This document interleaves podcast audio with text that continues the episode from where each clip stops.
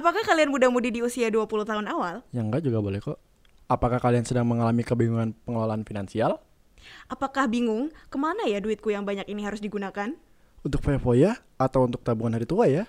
Podcast-ka akan membantu menjawab kegundahan hatimu sekarang.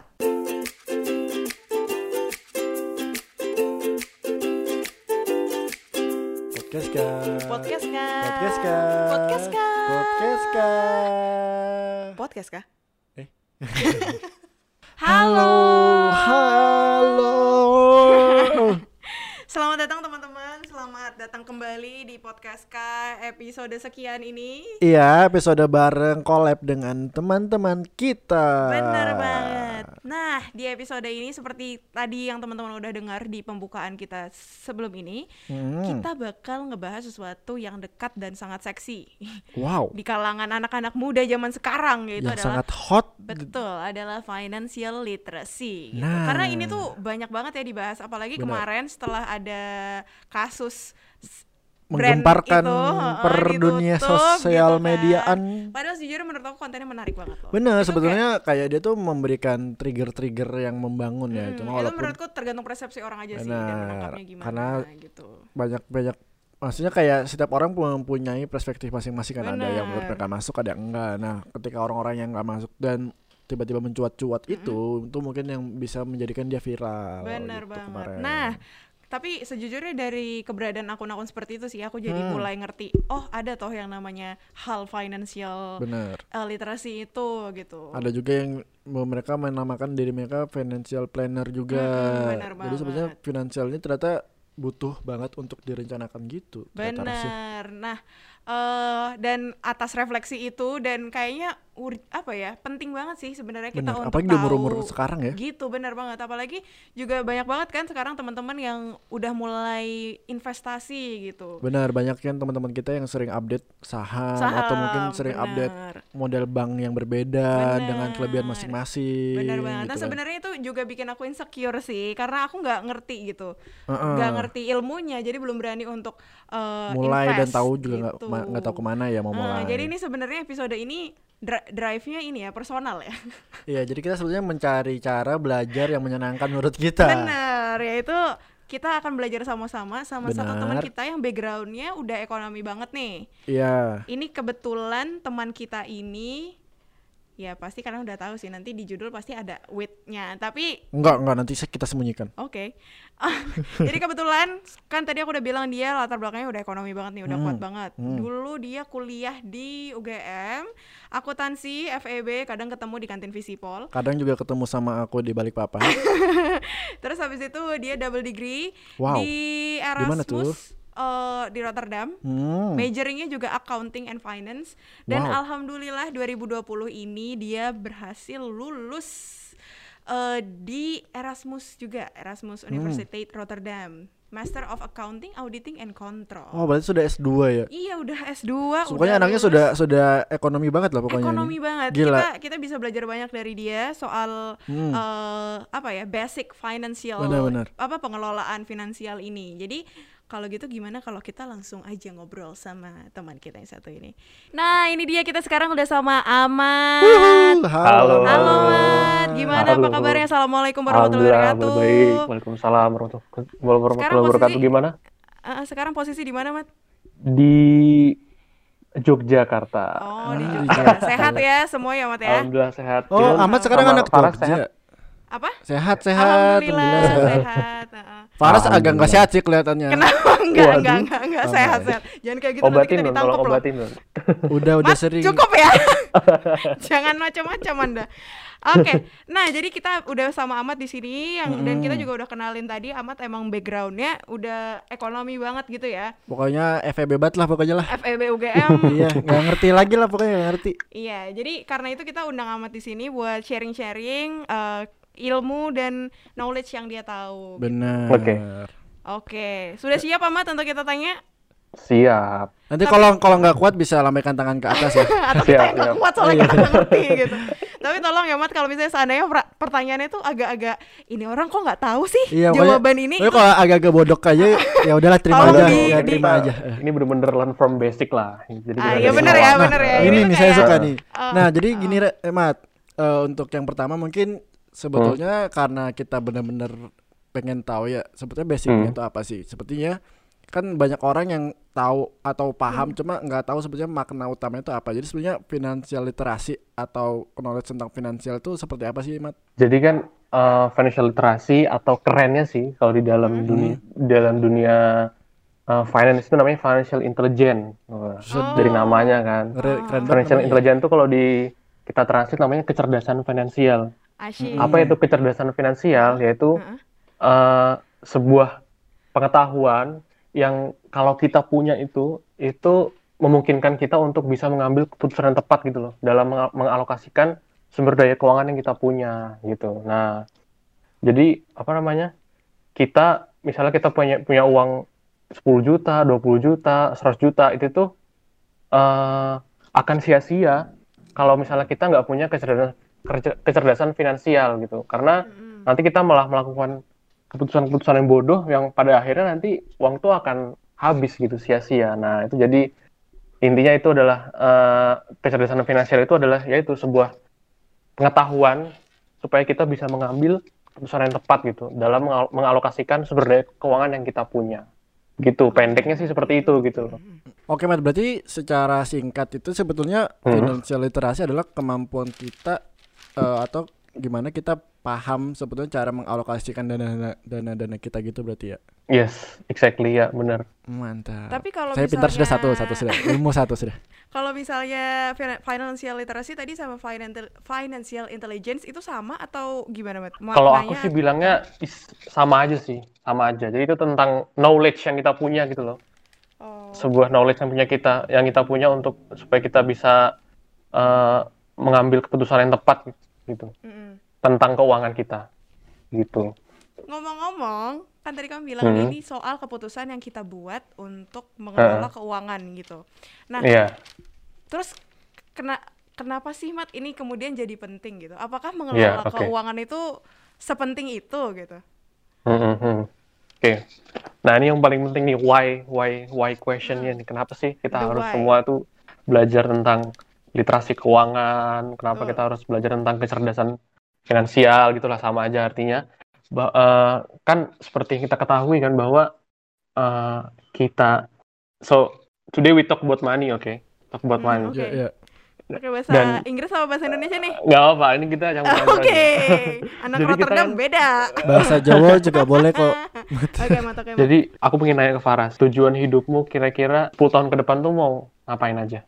Yang paling terbesit dalam pikiranmu? Pengen kerja di satu bidang dan aku jadi expertise. Itu menjawab nggak? Enggak ya?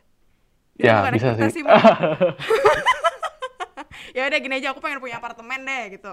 Nah contohnya itu ya, bikin apartemen di mana? Di Jakarta atau di? Iya boleh di Pakubuwono. Nah si murah, si apartemen murah. Amin, ya apa dong kita, bermimpi itu kan gratis. Iya benar, betul. Bermimpi itu gratis, tapi emang bermimpi itu gratis, tapi kita juga tetap harus realistis gitu. Tahu diri ya. Jadi kamu bilang mimpiku nggak tahu diri ya, Mat, kurang aja. Bagus Mat, bagus, terus. Nah, jadi kan itu kan salah satu tujuan hidupnya Farras gitu, yaitu punya apartemen di Pakuwon di Jakarta. Pakubuwono. Kalau Pakuwon di Surabaya. Ya? Pakubuwono. Itu kan butuh uang yang nggak sedikit kan? Berapa sih harganya? Farras sudah cek belum harganya berapa? Belum. Atau belum anggaplah punya apartemen aja di Jakarta gitu, Mas. Ya paling enggak 8-9M lah. Iya segitu ya. Ya, mahal banget ya. Udahlah yang 1M aja, 1M. Anggapnya 1M. Nanti menyesuaikan budgetnya. Siap. 1M. Nah, jadi kan kenapa sih literasi keuangan itu penting? Karena seperti kita ketahui tadi, seperti Farras bilang, salah satu tujuan hidupnya kan itu punya apartemen gitu di masa datang. Nah, itu hampir semua tujuan hidup kita itu membutuhkan uang. Bener nggak sih? Menurut kalian gimana? Bener. Punya apartemen, atau punya rumah, atau nanti masuk surga enggak, Mat? Oh ya, terus surga juga butuh uang juga. Ayo kita sedekah, seru nih naik haji, naik haji. Kalau di dalam di dalam agama Islam itu kan kita emang diajarkan untuk menjadi orang yang istilahnya kaya kan, supaya kita bisa berdaya membantu orang lain gitu. Nah kita emang Jadi emang apa namanya, istilahnya hampir semua tujuan hidup kita di dunia ini kan membutuhkan uang gitu loh. Mm-hmm. Tapi kan kedepannya itu kita tuh hidup, masa depan tuh kan hidup dengan, penuh dengan ketidakpastian kan. Asyik, kayak nah, Adam Stimur nih, terus. Bener, nah bener kan, penuh dengan overthinking. Jadi karena masa depan itu penuh dengan ketidakpastian, kita itu untuk mencapai tujuan-tujuan hidup kita yang membutuhkan uang itu, kita kan butuh perencanaan gitu. Nah yaitu perencanaan tentang keuangan, gimana sih kita bisa punya uang 5 miliar di tahun berapa tadi Farras 2030 untuk membeli apartemen di Pakubuwono. Nah, Pakubuwono lagi. Itu ya Pakubuwono. Ini kita mimpi aja dulu kan. Kan siapa tahu nanti lewat diaminkan. Pakubuwono iya. Siapa tahu ntar disponsori atau bisa beli. Iya, siapa tahu sponsor. Gitu. Enggak ada yang tahu. Nah, jadi makanya financial planning atau perencanaan keuangan itu kan merupakan salah satu bagian dari literasi keuangan. Nah, itu penting gitu loh, karena kita harus bisa gimana sih caranya dengan mungkin penghasilan kita yang sekarang itu gimana kita harus menyisihkan uang, kita harus taruh mana supaya kita nanti ke depannya kita bisa beli apartemen 10 tahun lagi di Pakubuwono Residen. Nah itulah mengapa literasi keuangan penting. Kalau enggak kan kita kalau cuma bermimpi doang tapi kita nggak ada ikhtiar, nggak ada usaha gimana sih caranya kita bisa mengumpulin uang untuk membeli apartemen itu nggak bakal kesampaian gitu loh. Kita bakal mungkin kita ya foya-foya aja gitu, berarti itu kita nggak akan bisa dapat tujuan hidup kita itu untuk membeli apartemen itu. Nah jadi itulah mengapa literasi keuangan itu penting gitu loh, karena hampir semua our goals in our life itu needs money gitu ya. Sorry itu saya emang kenyataannya seperti itu gitu kan dalam dunia ini dan yeah, tapi kedepannya hidup itu penuh dengan ketidakpastian gitu loh.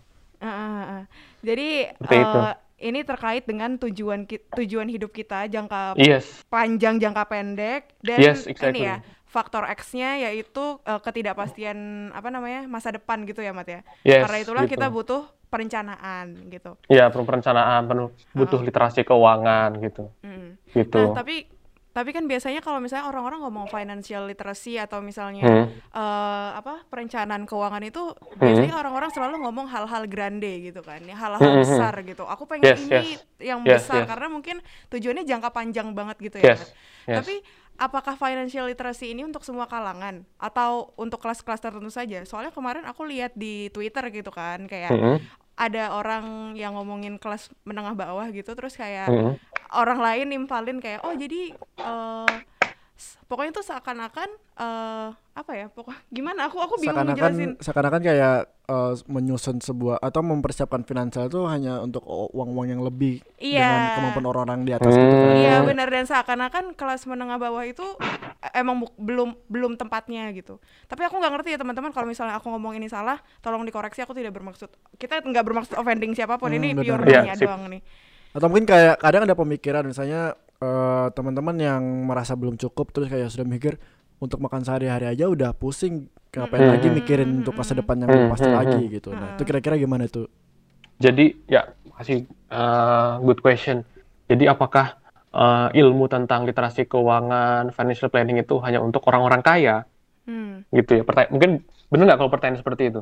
Ya mungkin kelas menengah ke atas gitu kali. Iya kelas menengah ke atas gitu ya. Nah, padahal kalau menurut saya mungkin sekitar hampir sebagian besar orang kaya sekarang ini ya, kita forget about old money lah ya, orang-orang konglomerat yang mungkin udah kayak 7 turunan ya. Istilahnya kita ngomong tentang orang yang mulai dari bawah.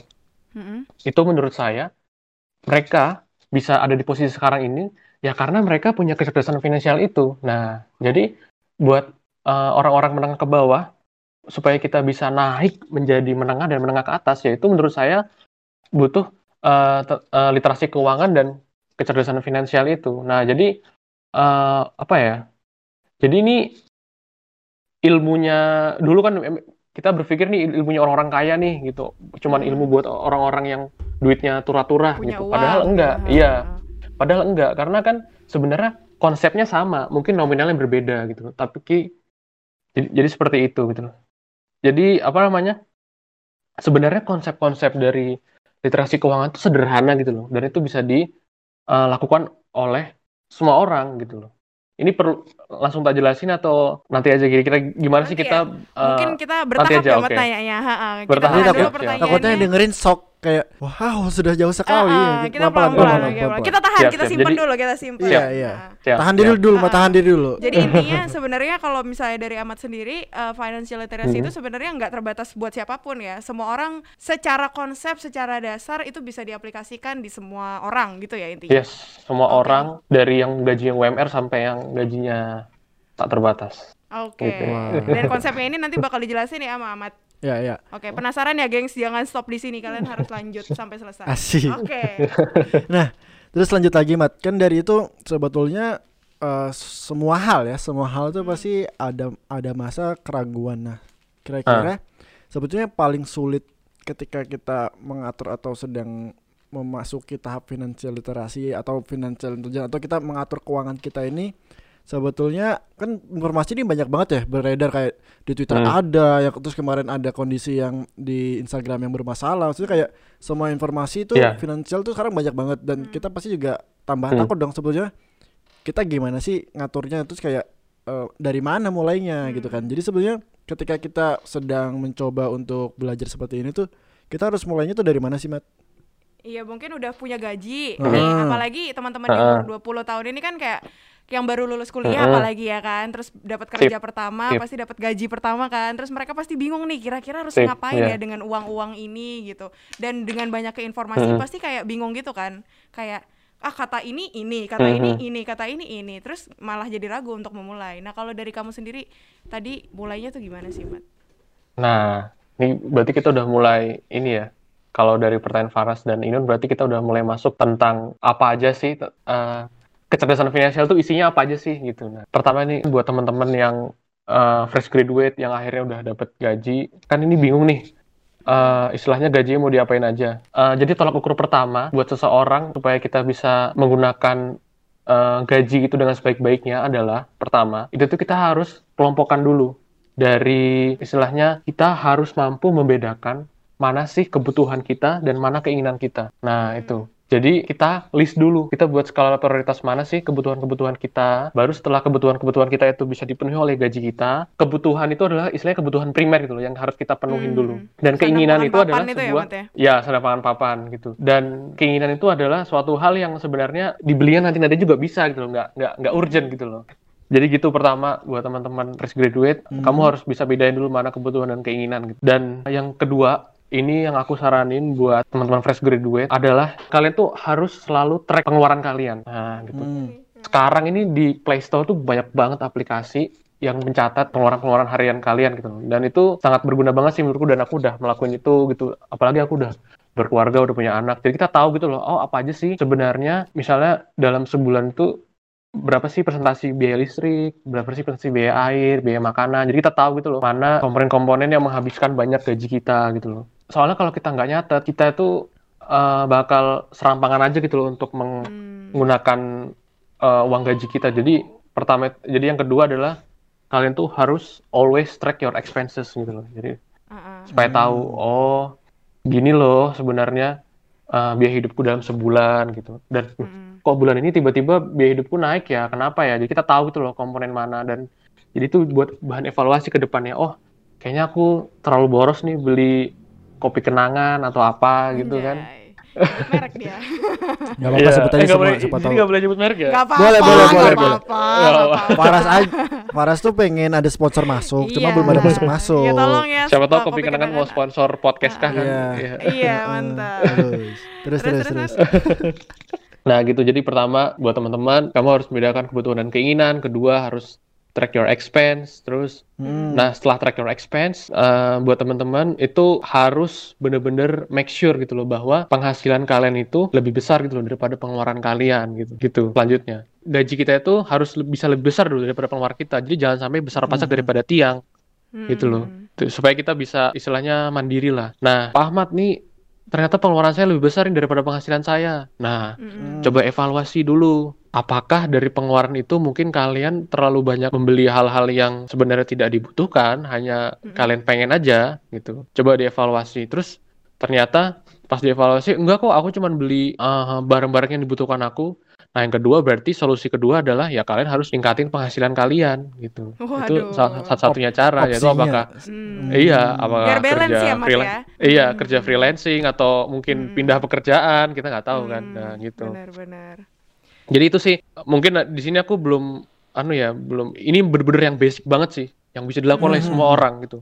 Yang harus dilakukan oleh semua orang. Jadi benar-benar kamu bisa bedain kebutuhan keinginan, kamu harus catat semua pengeluaranmu, dan kamu always make sure kalau penghasilan kamu lebih besar daripada pengeluaran kamu supaya kamu bisa nantinya menabung dan bisa punya dana cadangan gitu. Mungkin nanti kita bahas tentang dana cadangan, bahas tentang investasi nanti dulu aja, oke? Iya. Aduh, udah di hint aja nih ngomong-ngomongin investasi. Sudah banyak kode-kode untuk nanti omongan nanti. Pinter ya amat ini apa?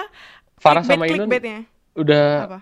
Ini belum, udah punya aplikasi pencatatan pengeluaran belum di HP-nya? Oh sudah. Saya sebagai anak yang sungguh modern sekali menggunakan seluruh tools yang bisa dipakai. Nah aku sebagai anak yang agak gaptek ya ini emang. Kalau dulu awal-awal kerja setahun gitu aku biasanya nyatet sih di Excel gitu kan.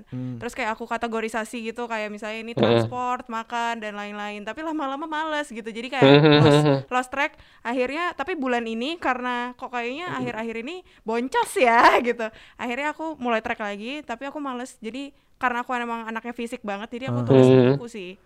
Gitu. Mungkin kalau dari kamu, siapa Mat? Ada nggak sih yang menurutmu ini toolsnya simple tapi berguna saran banget? Tools gitu, aplikasi. Atau mungkin kita perlu mulai baca dari mana gitu kali? Rasa kayak ini bisa mulai langkah utamanya kayak gini selain yang dikasih tahu sama Ahmad. Maksudnya kayak kan pasti orang juga pengen tahu lebih jauh sendiri kan. Banyak. Oh maksudnya ada saran buku atau bacaan gitu? Buku bacaan atau mungkin akun Instagram atau apa atau website gitu. @Ahmad16 sih. Oh iya benar.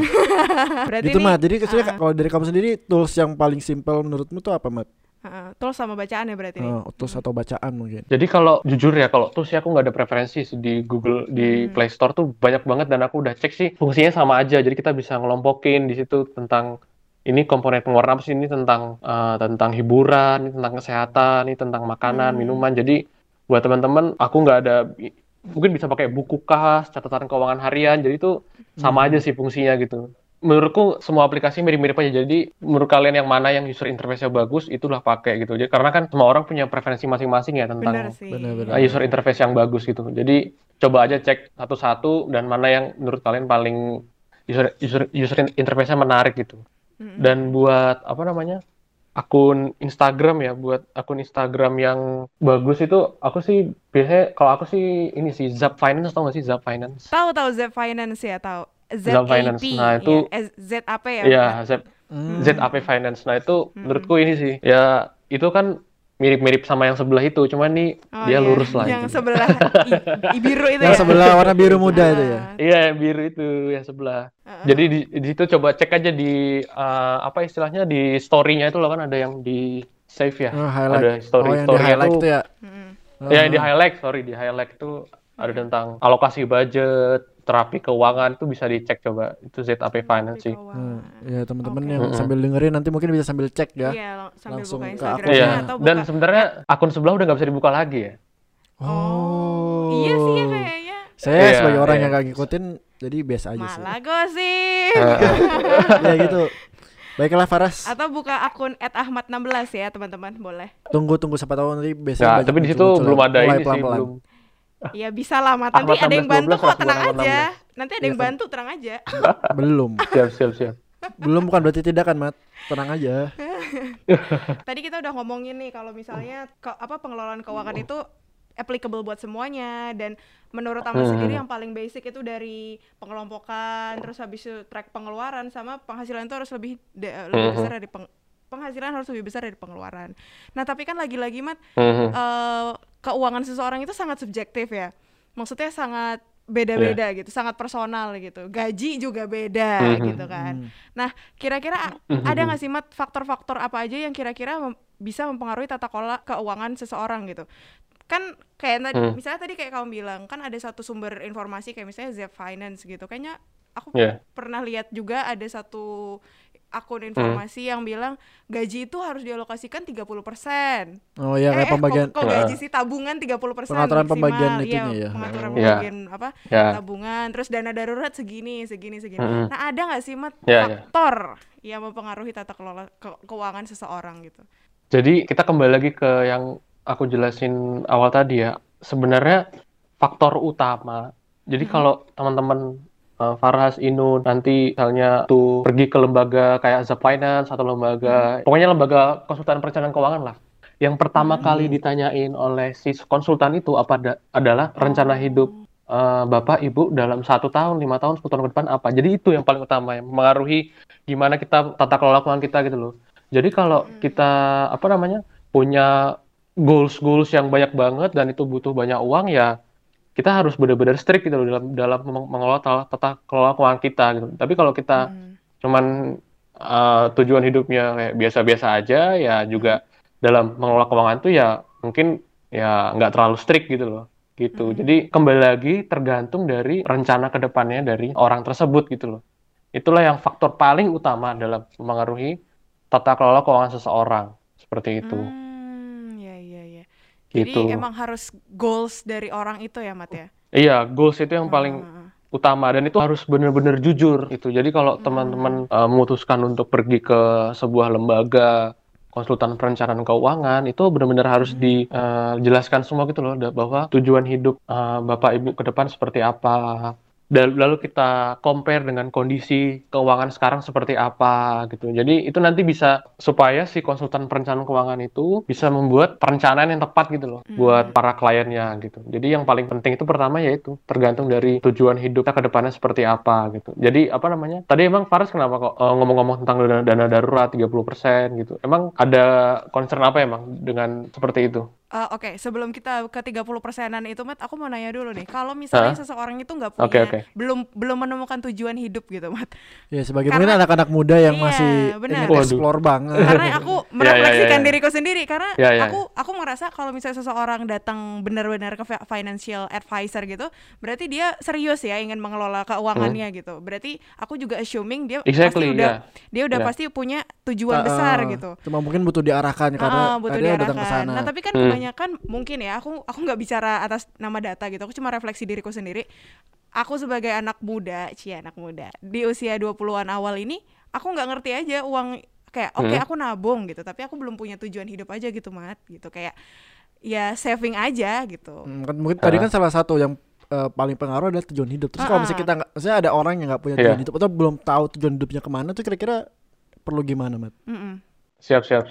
Wah, ini mungkin emang ini sih ya. Aku jujur juga pernah mengalami dalam fase seperti itu sih, kayak kita bingung mau ngapain. Sekarang gitu, udah 30 ya, Mat. Sekarang udah 30-an ya berarti. Oke, gimana? It's just a number gitu. Oke, asyik. Siap. Terus. Jadi kalau aku sih itu bukan dalam ranah keuangan, itu mungkin dalam ranah self development kita ya. Jadi kita ya menurutku sih setiap orang, apalagi aku benar-benar encourage buat fresh graduate, buat umur 20-an awal itu kita harus benar-benar punya tujuan hidup ke depan seperti apa gitu loh. Karena kalau enggak kita bangun tidur tuh kayak ya udah kayak kita kayak enggak meaningful gitu loh life-nya gitu. Karena kita ditampar nih aku. Karena kan kalau kita udah punya tujuan hidup kan kita itu akan bersungguh-sungguh gitu loh dalam bekerja, terus dalam mengerjakan tugas-tugas yang kita punya gitu loh. Dan ya itu jadi pesanku sih buat teman-teman yang masih bingung tujuan hidupnya seperti apa ya, coba cari waktu sendiri, kontemplasi buat bahwa kedepannya kalian tuh pengen jadi seperti apa sih, dan coba sering-sering diskusi sama orang-orang yang mungkin lebih tua dari kalian gitu, karena mereka kan udah punya banyak pengalaman gitu. Tapi kalau misalnya dalam keuangan sendiri, kalau misalnya belum punya tujuan, diendapkan dulu nggak apa-apa ya, Mat? Maksudnya kayak ditabung aja yang penting. Nggak apa-apa. Nggak apa-apa ya. Sementara tapi masa sih kamu nggak punya, misalnya pengen misalnya kayak pengen beli apa gitu, misalnya pengen beli laptop apa gitu, masa nggak ada gitu. Aku mikirnya bakal ngambil itu dari tabungan, karena kayak biasanya aku nabung aja nggak punya keinginan gitu loh, Mat. Nah, jadi itu kan berarti kan kamu punya tujuan itu kan. Nah, itu sebenarnya kan bisa kita rencanakan gitu loh, bahwa aku pengen beli laptop apa, jadi aku butuh nabung sejumlah uang ini loh dalam beberapa bulan ke depan supaya bisa beli gitu. Jadi kamu benar-benar make sure itu berarti ya. Exactly. Jadi kamu benar-benar Intinya kan kalau kamu kayak gitu, kamu kan kayak misalnya aku tahun depan mau beli Lenovo ThinkPad gitu misalnya contoh gitu. Karena aku butuh nih, karena aku di pekerjaanku nih aku butuh laptop yang benar-benar istilahnya softwarenya gede lah, karena aku butuh run data banyak apa dan kawan-kawan. Nah, jadi nanti aku nunggu kalau tabunganku udah banyak deh gitu. Nah, tapi time goes on, ternyata pas tahun depan ternyata tabunganku belum ada. Gitu ya udah deh, tunda lagi. Padahal kalau kita punya udah kita set goals ke depan gitu. Kita kan udah punya perencanaan. Oh, jadi dalam setahun ke depan tiap bulan aku harus menyisihkan dana segini loh supaya aku bisa beli Lenovo ThinkPad di tahun depan gitu. Jadi kita bisa meningkatkan kedisiplinan kita gitu loh. Dalam menyisihkan kita dalam menabung gitu loh. Gitu. Jadi ada boundaries-nya ya, Mat. Bukan boundaries ya, kayak ada exactly apa ya? Kayak ada ini ya, maksudnya mentargetkan pengingat ya, target gitu. Target ada reminder dulu. Gitu. Jadi ada reminder gitu bahwa jadi tujuan itu enggak harus grande. Jadi kita harus nabung segini. Exactly, benar, enggak harus grande, benar kecil-kecil gitu. Jadi berarti gitu ya, mungkin kalau misalnya teman-teman yang belum tahu tujuannya apa, mungkin biar nggak terlalu jauh pemikirannya atau lebih pusing, mungkin coba mencari hal-hal kecil yang diinginin dulu ya, terus kayak mulai menyisakan atau mengatur keuangannya di situ berarti Mat ya. Oke. Atau sekedar nabung aja ya sama sedekah ya, gitu kali ya. Iya benar. Iya benar. Sedekah dan nabung. Jadi you have to pay yourself first gitu istilahnya dalam financial planning. Pay yourself first itu artinya adalah kita dalam menerima pay yourself first, setelah kita menerima gaji itu kita langsung saving dan sedekah lah, misalnya saving dan sedekah. Jadi saving itu bukanlah sisa-sisa dari setelah kita konsumsi beli apa gitu ya. Terus di akhir bulan savingku segini, konsumsi bulanan terus saving itu dilakukan di istilahnya pas kita gajian itu di awal itu gitu. Jadi nanti konsumsi bulanan tuh ya itulah yang akan menyesuaikan dengan saving kita gitu. Gitu. Ya. Nah, yang kamu omongin barusan ini nyambung banget kan sama yang pertanyaanmu sebelumnya yang tadi aku potong. Yang ada orang bilang kalau misalnya tabungan itu di harus dibagi-bagi. 20%. Ada juga yang bilang ke 30% kantong-kantong. Gitu. Dibagi, dimasukin ke kantong-kantong, dan seperti yang kamu bilang itu dilakukan di awal gitu untuk mencegah boncos gitu kan. Karena emang rada lucu juga sih kalau misalnya tabungan dilakukan di akhir setelah kayak kita have-funnya dulu, setelah kita baru have-fun, nanti gitu ya. Sisa-sisanya dimasukin. Jadi untuk pengingat juga gitu kan. Nah, kalau misalnya menurut kamu sendiri ada nggak sih Mat persen-persenan atau lagi-lagi itu balik ke orang masing-masing gitu kayak dana darurat lah, investasi lah, gitu-gitu kan banyak tuh dompetnya. Mungkin pertama kita sebelum ngomong tentang dana darurat, investasi, kita ngomong tentang alokasi gaji dulu kali ya. Alokasi gaji bisa. Jadi ini kembali lagi, ini sih benar-benar rule of thumb sih, jadi nggak ada benar-benar exact bahwa kamu harus segini persen, enggak. Tapi ini berdasarkan pengalaman-pengalaman orang yang dulu gitu, dan ini terbukti gitu loh. Jadi mungkin bisa diaplikasikan ke teman-teman sekalian gitu. Nah jadi misalnya nih Farras gajinya 10 juta satu bulan, lebih ya? Lebih dari itu? Lebih kayaknya. Ya, amin ya teman-teman. Amin. Tolong amin OTW Pakubuwono. Jangan berasumsi ya teman-teman. Jadi kalau ini kita ngomong umum dulu ya. Mungkin nanti abis itu kita ngomong yang buat teman-teman fresh graduate. Jadi yang umumnya itu adalah setelah kita menerima gaji, contoh Farras 10 juta. Kalau aku pribadi itu adalah 10-15% minimum itu ditabung atau diinvestasikan. Kenapa aku ngomong atau karena nanti kita jelasin lagi tentang di dana darurat. Jadi kapan harus nabung, kapan harus investasi, nanti kita jelasin lagi. Jadi pertama itu 10-15% minimum itu ditabung atau diinvestasikan. Lebih dari itu lebih bagus lagi gitu. Nah yang kedua, jadi ini kita coba menurut pendapat pribadiku ya. Terus setelah itu buat teman-teman mungkin yang Islam, yang Kristen juga kan, dan buat agama lain kan ada istilahnya sedekah ya gitu. Kalau buat yang Islam kan minimal 2,5% gitu. Kalau buat teman-teman yang Kristen kan mungkin perpuluhan, atau buat teman-teman agama lain juga pasti ada yang konsep sejenis lah. Kalau aku sih mikirnya at least 5-10% itu digunakan untuk sedekah atau istilahnya namanya dana sosial gitu. Itu minimum. Dan itu ya menyesuaikan sih masing-masing orang gitu. Cuman aku sarannya sih sejumlah itu gitu. Minimum 5-10%. Nah, untuk setelah itu 30% maksimal itu adalah untuk kita cicilan. Jadi buat teman-teman mungkin yang punya kredit motor atau kredit mobil atau kredit rumah KPR, itu maksimal kalau bisa hanya 30% dari gaji bulanan kita gitu untuk cicilan. Nah, setelah itu 50% itu digunakan untuk biaya hidup kita sehari-hari. Nah, itu kalau bisa maksimal 50% itu digunakan untuk biaya hidup kita sehari-hari. Seperti itu. Jadi kita kalau bisa berusaha supaya kita itu hidup hanya dari separuh gaji kita. Gitu. Bisa nggak? Nah, gitu. Nah, itu buat teman-teman yang mungkin secara umum ya. Dan kalau mungkin buat teman-teman yang baru lulus, baru kerja, kan mungkin belum punya tagihan kali ya. Kan Farras ini udah punya cicilan bulanan belum? Belum, alhamdulillah. Belum kan? Nah, belum. Cicilannya cuma Spotify. Oh, Spotify ya. Itu bisa masuk cicilan bulanan. Enggak, itu masuk kebutuhan ke ya? Kebutuhan hidup lah, entertainment, hiburan. Entertainment benar. Netflix gitu ya. Iya, Netflix. Nah, kalau buat Farras, Inun, kalau saranku coba hidup 50% tetap dari gaji, terus sisanya 5-10% buat dana sosial, sedekah. Nah, terus sisanya berarti kan sekitar 40%. Itu coba ditabung, bisa nggak? Nah, ditabung atau diinvestasikan, gitu. Nanti kenapa aku ngomong ditabung atau diinvestasikan? Mungkin penjelasannya di minggu depan. Enggak bercanda. Setelah ini, gitu. Kita sampai episode berapa nih ya? Jadi sarannya sih seperti itu, gitu. Jadi coba hidup 50% dari gaji bulanan, kalau bisa. Terus kalau kamu udah gimana, Res? Kalau dari Farras sekarang seperti apa sama Inun? Ini kalau aku ngomong sendiri ya, maksudnya ini. Iya kan kamu, kita ngomongin kamu. Oke. Aku alhamdulillah sih. Kalau kos itu masuk apa ya, Mat? Kebutuhan hidup atau masuk cicilan? Kebutuhan hidup, biaya hidup. Kebutuhan hidup ya. Kalau kayak gitu, kebutuhan hidupku lebih dari 50%. Tapi karena aku gak punya cicilan, aku investasi, nabung lumayan sih. Lumayan 30, ya, gak apa-apa sih. 37,5 kayaknya sekitar itu. Oh, it's very good, masih bagus banget sih. Masih bagus. Tapi Mat, masalahnya kadang karena gimana ya, aku tuh selalu mikir, oke, aku karena aku punya 2 rekening yang beda, yang satu buat hidup, yang satu buat nabung. Ketika misalnya udah di akhir bulan udah kayak aduh, nggak bisa nih. Tabungan itu karena emang aku sengaja kasih lumayan persenannya, jadi aku nggak akan ngerasa bersalah gitu loh, Mat, kalau aku ngambil mungkin kayak berapa gitu, kayak maksudnya dalam jumlah sedikit gitu kan. Nah, oke.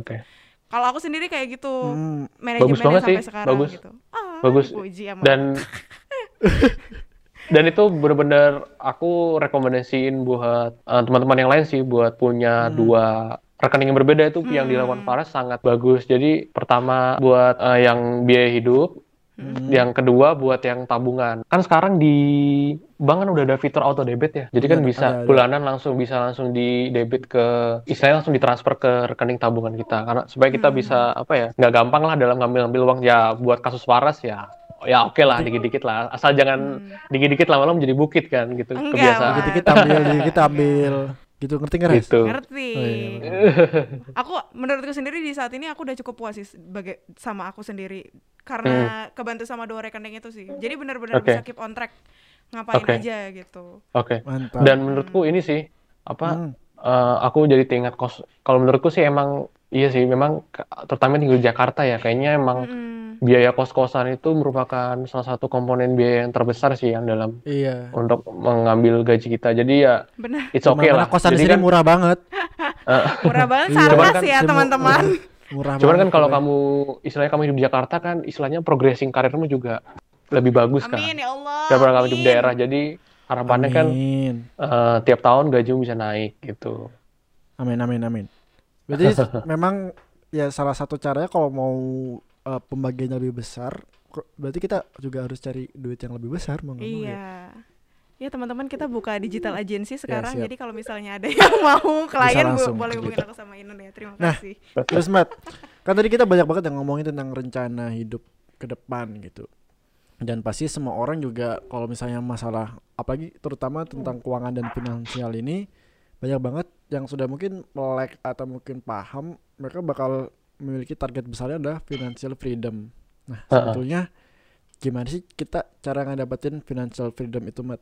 apakah itu mudah atau sulit banget atau sebenarnya ada caranya tapi ya butuh perjuangan aja. Atau apa sih mas sebenarnya financial freedom gitu? Iya. Karena seenak apa sih financial freedom itu? Freedom itu kan apa ya? Suatu kebebasan. Apakah aku harus jadi old money sehingga aku bisa merasakan financial freedom apa gimana? Enggak. Jadi semua orang bisa mendapatkan ya financial freedomnya. Dan kita semua pun, aku juga masih dalam proses menuju tahapan itu sih. Jadi kan dari namanya financial freedom kan kalau diartikan namanya kebebasan finansial gitu. Nah, jadi kebebasan finansial itu adalah ketika istilahnya sebuah kondisi ketika itu seseorang itu bisa mencukupi kebutuhan dan gaya hidupnya itu tanpa harus bekerja secara aktif gitu loh. Nah, jadi kan pendapatan itu kan bisa diklasifikasikan jadi dua. Namanya active income sama passive income. Nah, orang-orang yang dilakukan kerja di kantoran, itu kan namanya active income. Pendapatan yang kita lakukan dengan kita itu benar-benar menghabiskan waktu kita seharian penuh gitu. Itu namanya active income.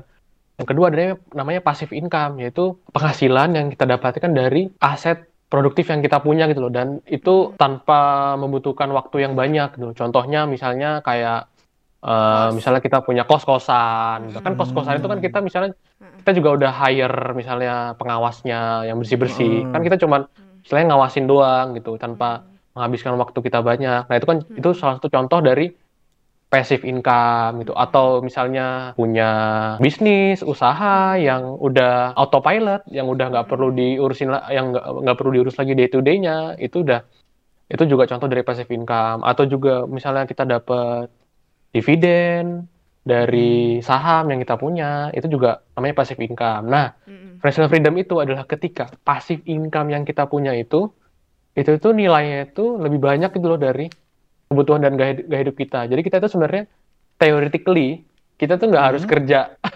hari-hari karena kita udah secara tiap bulan, tiap tahun tuh kita udah dapat passive income tuh tanpa kita bekerja. Itulah namanya financial freedom gitu loh. Kondisi seperti itu gitu loh. Terus untuk cara ngeraihnya gimana? Nah, cara ngeraihnya itu emang butuh perjuangan sih emang. Karena kan ya namanya apa ya? Sebuah kesenangan kan kita harus bersusah-susah dulu ya gitu. Nah, jadi memang gitu. Secara nggak langsung sebetulnya bisa aja diraih, cuma memang semua yang enak tuh butuh perjuangan ya. Bisa. Butuh dan financial-nya dulu.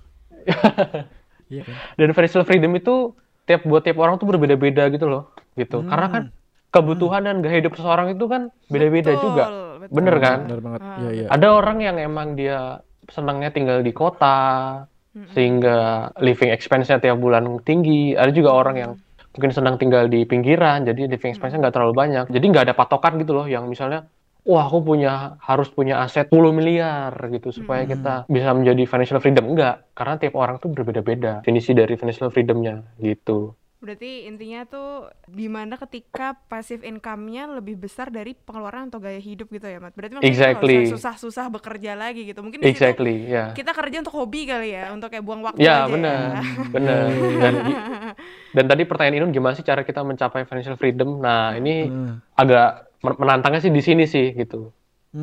Nah, ini apakah untuk peraihnya? Ini mungkin penjelasannya sih emang ada beberapa step-step nih. Kita coba jelasin satu persatu coba ya. Boleh. Satu persatu. Oke. Jadi yang pertama, untuk mencapai financial freedom, itu kita harus punya dana darurat dulu. Itu yang paling penting. Seperti yang mungkin teman-teman udah sering denger ya, dana darurat. Dan dana darurat buat setiap orang itu berbeda-beda, tergantung dari profil orang tersebut. Betul. Contoh misalnya, Inun sama Farras. Inun sama Farras kan belum menikah ya? Belum kan ya? Benar, belum. Apakah orang tua Farras dan Inun tergantung dari gaji Inun dan Farras untuk hidup sehari-hari? Kalau aku enggak sih. Enggak juga. Enggak kan? Enggak. Berarti kan benar-benar kayak hidup sendiri aja gitu. Betul. Kan ya, masih hidup sendiri ya, kan. Benar. Nah, sekarang Farras sama Inun gajinya gaji tetap kan ya, bukan gaji yang freelancer gitu enggak ya? Enggak. Benar, gaji tetap. Nah, itu biasanya rule of thumb-nya itu adalah 3 bulan dari pengeluaran kita sehari-hari gitu. Misalnya jadi Farras sama Inun misalnya pengeluaran bulanannya misalnya 5 juta. Nah, jadi Farras sama Inun dianjurkan minimal punya dana darurat sebanyak 15 juta rupiah gitu. Dan itu gimana caranya?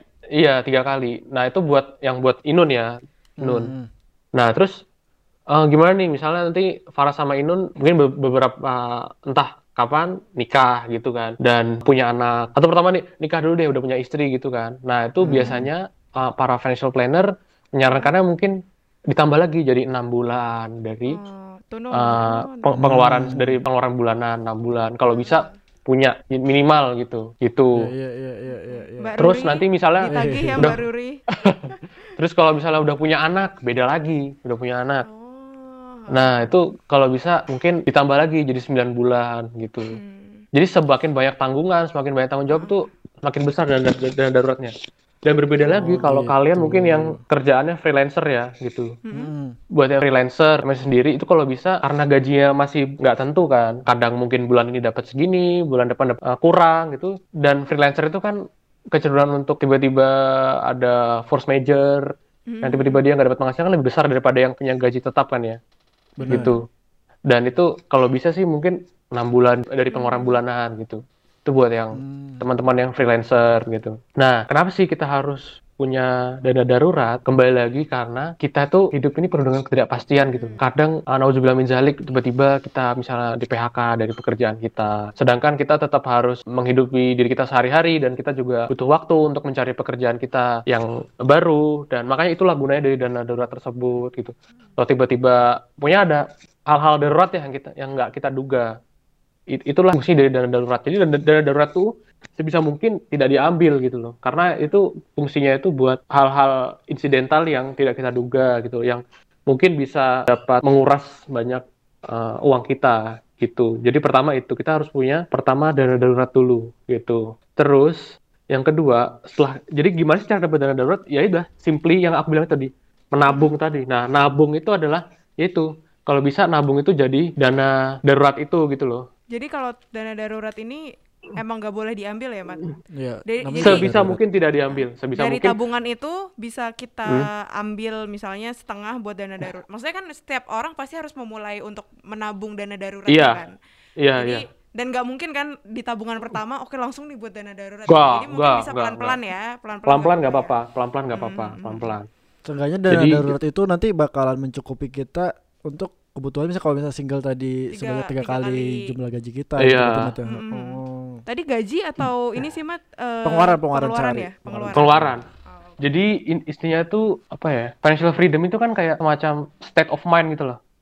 State of mind yang membuat kita tuh merasa lebih santai gitu loh dalam hidup gitu. Jadi kan kalau kita udah punya dana darurat tuh kan misalnya kita terjadi hal-hal yang tidak terduga, itu kita bisa mengurangi istilahnya kegelisahan kita lah, atau mengurangi rasa takut kita gitu. Tiba-tiba terjadi sesuatu hal, oh kita udah punya dana darurat kok untuk menutupinya. Kalau tiba-tiba auzubillah min dzalik misalnya di PHK, oh kita udah punya dana darurat kok untuk mencukupi dana kebutuhan kita beberapa bulan ke depan gitu. Jadi ya itu fungsinya dari dana darurat itu. Nah jadi pertama itu yang paling penting, harus punya tabungan dana darurat dulu. Nah, terus bisa lanjut ke step selanjutnya? Boleh dong. Langsung. Ini ditunggu tadi.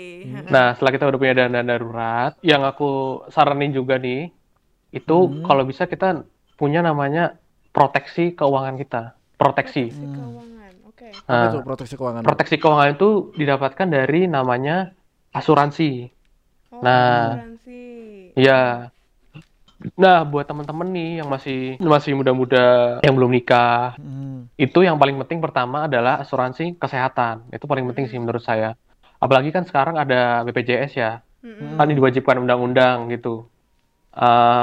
Buat kita punya asuransi kesehatan, karena ya itu namanya orang sakit ke depannya itu kita nggak tahu gitu loh. Benar. Jadi sebenarnya kita punya asuransi itu bukan berdoa untuk sakit sebenarnya, tapi kita hanya mengurangi, mempersiapkan resiko ke depannya. Kalau misalnya kita tiba-tiba ada accident atau penyakit yang nggak kita duga itu kita udah siap gitu loh. Karena BPJS ini, asuransi kesehatan ini benar-benar sangat membantu gitu loh. Kalau kita misalnya iuran bulanan berapa? 50.000. Apalagi juga perusahaan, aku nggak tahu perusahaan Farras bayarin nggak BPJS-nya? Biasanya perusahaan udah nggak ya. Biasanya ada beberapa perusahaan yang udah bayarin sih BPJS bulanannya gitu. Itu Inun udah. Oh, bagus. Udah, alhamdulillah. Saya sudah. Bagus. Ya, makanya Farras. Nah, itu hati-hati ras. Dan itu penting banget gitu loh, karena tiba-tiba misalnya ada suatu hal gitu, tagihannya 5 juta, itu bisa di-cover gitu loh hanya dengan kita bayar asuransi bulanan 50.000 gitu. Jadi itu penting banget gitu. Kita punya buat yang pertama buat teman-teman muda, yang pertama yang paling penting itu asuransi kesehatan gitu. Karena pengeluaran kesehatan itu sepengalaman saya dulu-dulu itu cukup besar gitu loh kalau kita nggak punya asuransi gitu. Benar-benar. Berarti emang buat teman kayak udah BPJS itu ya kalimatnya. Exactly, sesimpel punya itu, sesimpel itu. Dan buat teman-teman mungkin yang tapi ada kelemahan sih BPJS itu kan karena yang punya banyak. Jadi kalau misalnya teman-teman dan itu step-stepnya kan berjenjang, jadi kan kalau BPJS tuh kamu harus datang ke klinik dulu, baru dirujuk, baru bisa ke rumah sakit, bener kan? Nah, itu mungkin buat teman-teman yang punya kelebihan uang, itu juga bisa beli ya asuransi swasta, banyak sih tersedia. Iya, kalau asuransi swasta kan bisa langsung ke rumah sakit kan. Cuman kelemahannya kan harganya. Kenapa? Kalau sih masih bagi BPJS ya, jadi belum. Gitu. Namanya? Nggak mau ngomong dia. Terus. Banyak sih. Terus ya itu kalau punya asuransi swasta kan nggak harus ngantri di rumah sakit kan. Jadi langsung biasanya yang punya dikit lah. Iya ada plus minusnya itu, ya itu pilihan gitu. Tinggal teman-teman nanti bisa pelajari sendiri-sendiri kali ya. Dibandingin sama lain dan yang paling cocok yang mana gitu. Bener. Nah itu punya asuransi. Jadi kita udah punya proteksi gitu loh buat. Jadi kita udah ngebudgetin bahwa budget kesehatan kita bulanan itu ya udah cukup 50.000 setiap bulan itu. Kita nggak usah khawatir gitu loh bahwa tiba-tiba ada tagihan banyak ke depannya kalau misalnya kita tiba-tiba sakit atau kenapa. Karena kita udah mengalokasikan secara bulanan gitu di asuransi kesehatan. Nah, gitu. Terus yang kedua sih ini sih yang tentang asuransi, tapi ini mungkin buat teman-teman yang kan mungkin kebanyakan belum nikah ya, jadi nggak terlalu penting. Ada juga namanya asuransi jiwa, tapi ini ya mungkin next time aja belajar kalau nanti teman-teman udah nikah itu penting juga asuransi jiwa gitu. Asuransi jiwa itu kayak maksudnya ke psikologis gitu berarti ya, ke psikolog? Bukan. Asuransi bukan. Jadi asuransi jiwa itu ya emang asuransi yang didapatkan ketika seseorang itu dia meninggalkan dunia ini gitu. Jadi nanti uangnya jiwa kita ditukar dengan keluarga duit gitu ya, Mat ya? Iya, jadi aku punya pertanyaan. Jadi kalau angsa bertelur emas, itu yang mesti dilindungin tuh angsanya atau emasnya? Angsanya lah. Angsanya kan. Nah, jadi sebenarnya apa sih fungsi dari asuransi jiwa itu, terutama buat yang menikah ya, yang udah menikah dan udah punya anak, udah punya tanggungan. Itu kita tuh harus melindungi nilai ekonomi seseorang gitu loh, karena kan misalnya seorang kepala rumah tangga itu kan diasumsikan misalnya dia tiap bulan tuh bisa ngasih uang berapa, misalnya 10 juta ke anaknya, ke istrinya, tapi tiba-tiba ada suatu hal sehingga dia tidak bisa karena dia meninggalkan dunia ini, itu istri sama anaknya itu masih hidupnya terjamin gitu loh, intinya gitu. Jadi kita melindungi nilai ekonomi seseorang gitu loh. Jadi kalau misalnya seseorang itu misalnya pemain bola atau pemain basket itu yang mereka mengasuransikan bagian tubuh gitu betul atau kayak benar itu juga benar itu. Jadi kan emang karena kan main basket atau main bola, kaki itu kan merupakan komponen terpenting ya dalam ininya dia ya, pekerjaannya dia. Itu harus dilindungi kan gitu. Jadi itulah gunanya asuransi. Podcast kan nanti suara kita. Bagus aja. Mungkin nanti di episode selanjutnya atau kapan kita bisa ngomongin asuransi sih ya. Siap. Okay, itu kita panggilkan Ahmad lagi nanti. Kita ada teman yang asuransi bisa nanti bisa. Yang ketiga siap. Yang ketiga apa nih, Mat? Nah, yang ketiga baru setelah punya dana darurat, setelah punya asuransi mungkin yang buat kita kesehatan. Nah, baru kita investasi. Nah ini yang paling ini topik-topik ini emang sedang hangat-hangatnya ini. Aduh. Nah, kalau misalnya ini kan kita mau masuk nih topik investasi, tapi kalau misalnya pertanyaan dari kita sendiri buat pemancingnya itu langsung aja deh, instrumen investasi apa sih, Mat, yang cocok buat anak baru gitu? Iya, buat yang baru terjun nih. Soalnya kan katanya the bigger the risk, the bigger the return, the bigger the risk gitu kan. Iya, the higher the risk, the higher the return. Oh iya, itulah maksudnya. Sorry deh, kagak ngerti. Gitu. Oke, gimana, Mat? Oke. Ini emang ada ini ya, durasinya udah terlalu panjang ya? Oh enggak. Tenang nanti bisa di-cut kok, Mat, diedit. Oke, nanti. Tenang aja. Kamu mau salat maghrib ya?